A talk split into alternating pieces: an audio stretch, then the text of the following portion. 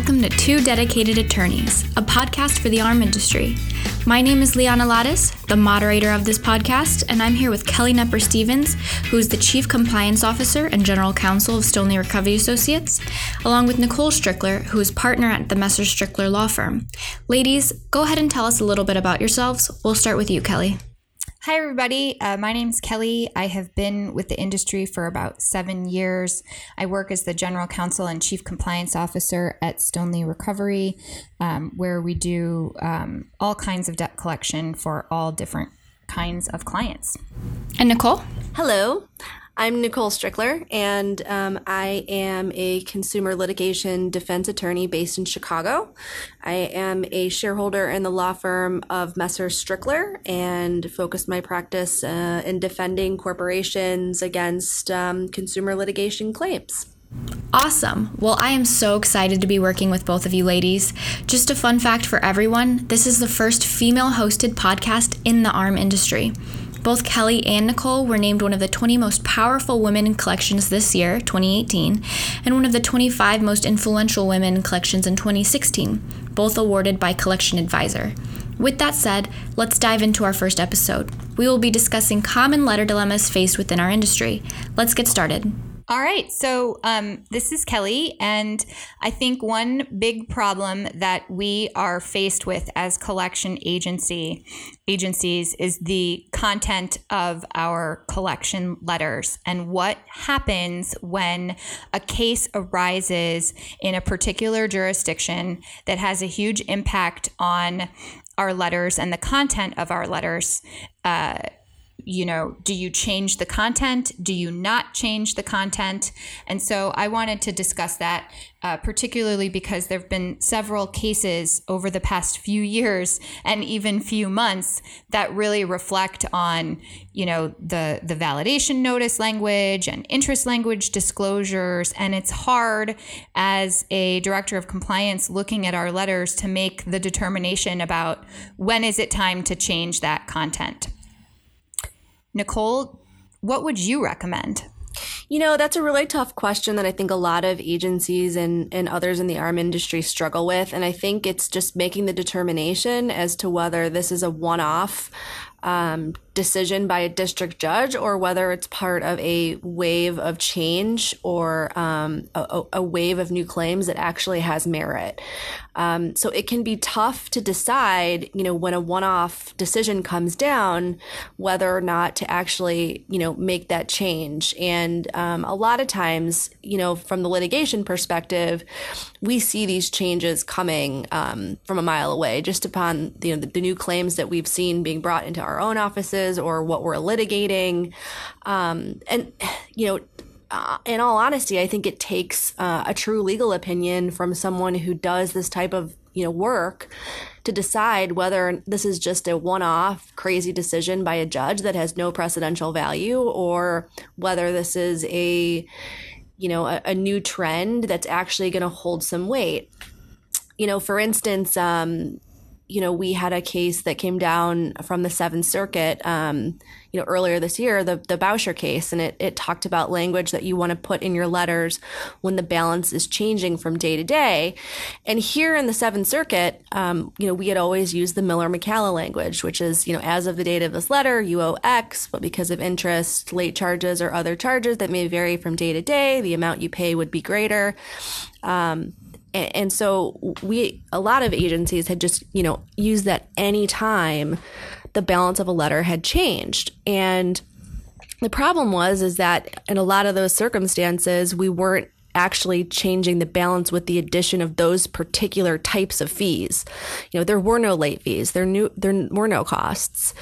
So in that circumstance, um, you know, claims started to arise saying, you know, you can't use those safe harbor you know messages in in all circumstances it's only when those are the types of you know charges that are actually being added to the account and the important part i think from our purposes is just to know you know by the time that Boucher case came down from the Seventh Circuit, that was really not a new theory or idea. Idea we'd been seeing those claims for for years on the defense side, so it really shouldn't have come to anyone's surprise when that came down.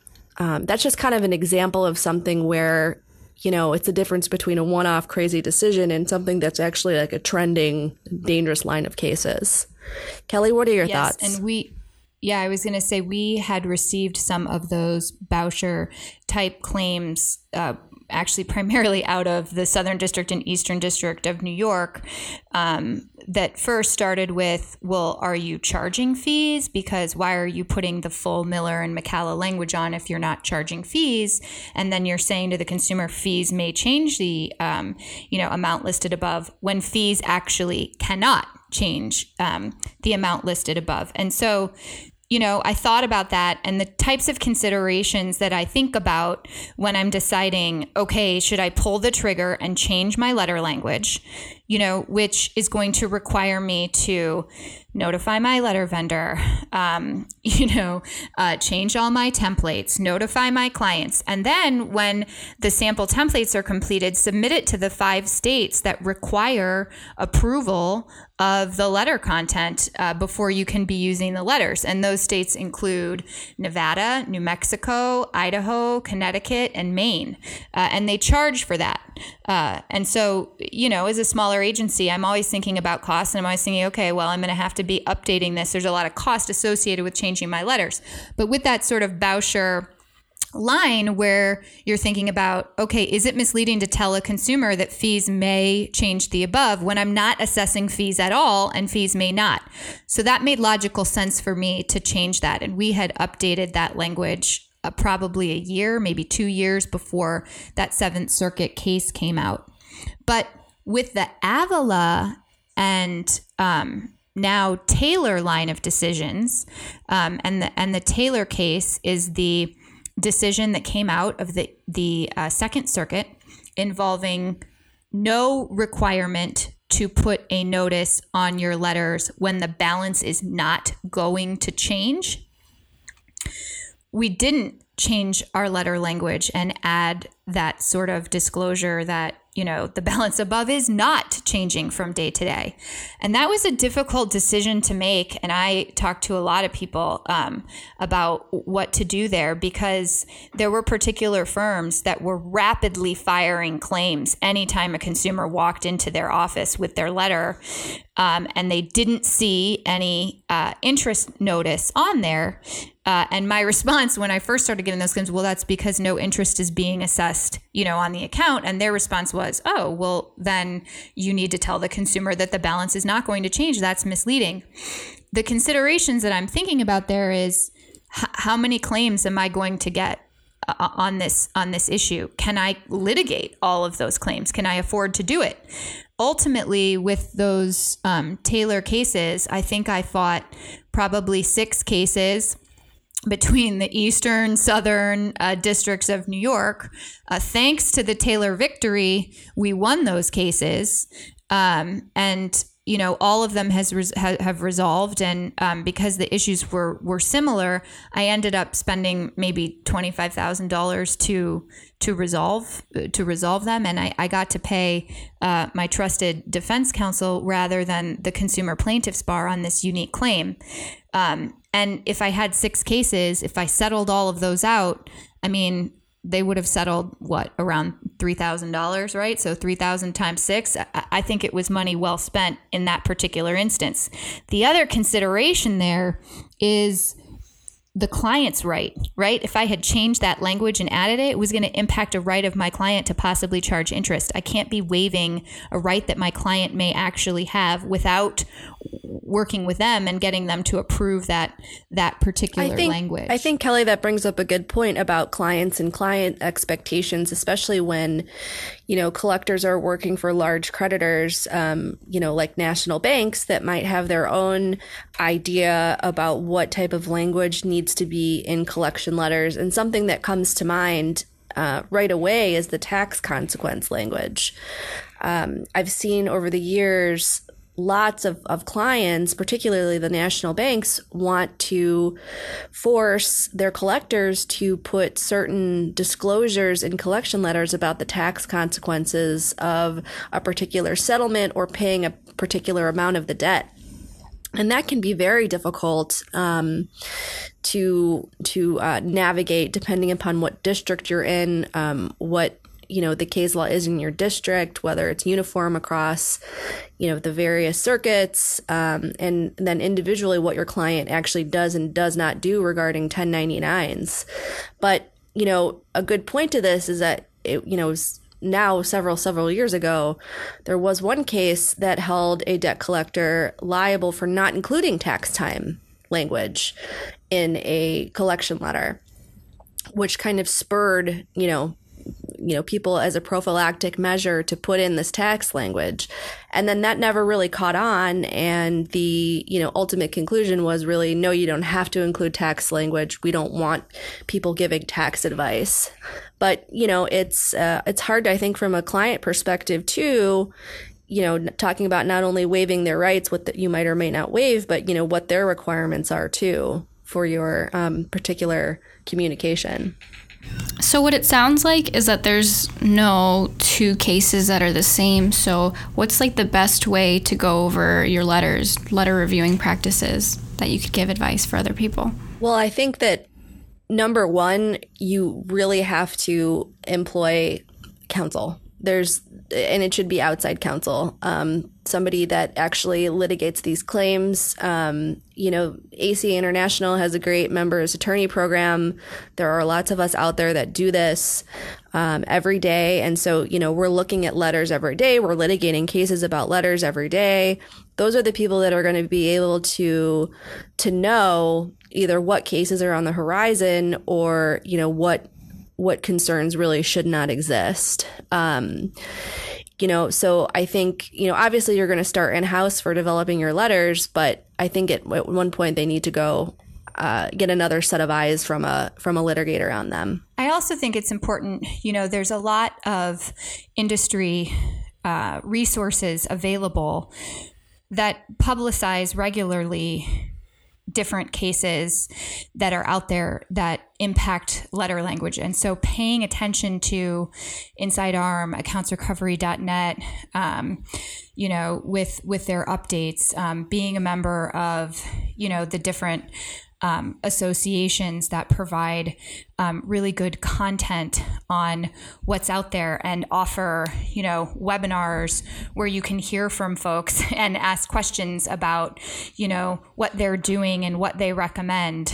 Um, I, I also think, you know, when you're making these considerations that you want to think about the general policy and sort of how that falls in line with your compliance management system, your sort of company values and guiding principles. Like when the out of stout language um, came out and the Buchanan decision came out talking about partial payment language, you know, nobody foresaw that uh, you know, the courts were going to say, okay, you need to also advise consumers about when a partial payment might, um, you know, bring the account back within the statute of limitations, revive that so that it's no longer out of stat. But it, it makes sense with, you know, the guidance that the CFPB was putting out there and, um, you know the idea that it's misleading if you're not telling consumers that. Um, so you know when when there's sort of a, a decision that that um, you know seems logical and, and otherwise matches with your policies and procedures sometimes that's the time when you're like okay it, makes sense now that I would I would add that language. But it's real important to be talking to people about how to actually craft it and to be thinking about okay how is this going to otherwise put me at risk right because, you know, if you're going to put that partial payment language on a state where a partial payment isn't going to revive the statute, then you might also be providing false advice and you're going to open yourself up to lawsuit again.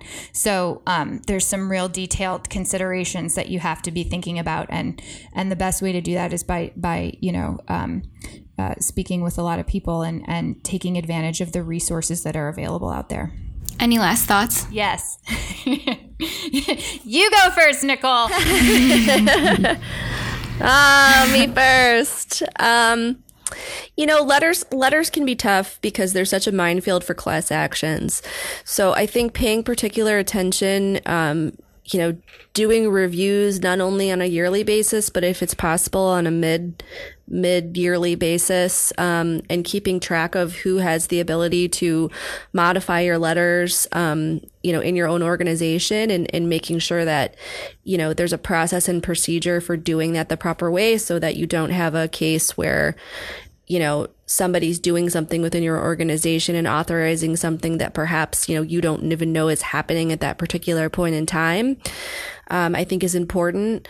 Um, but besides that, you know, Kelly, I agree with you, you know, taking advantage of the, of the different resources that we all have available to us in the arm industry is important to keep to keep you know those that need the knowledge knowledgeable about what we need to be doing to not only you know deal retroactively with claims, but proactively look at, you know, new ideas that are coming down the pipeline uh, to make sure that we're ready.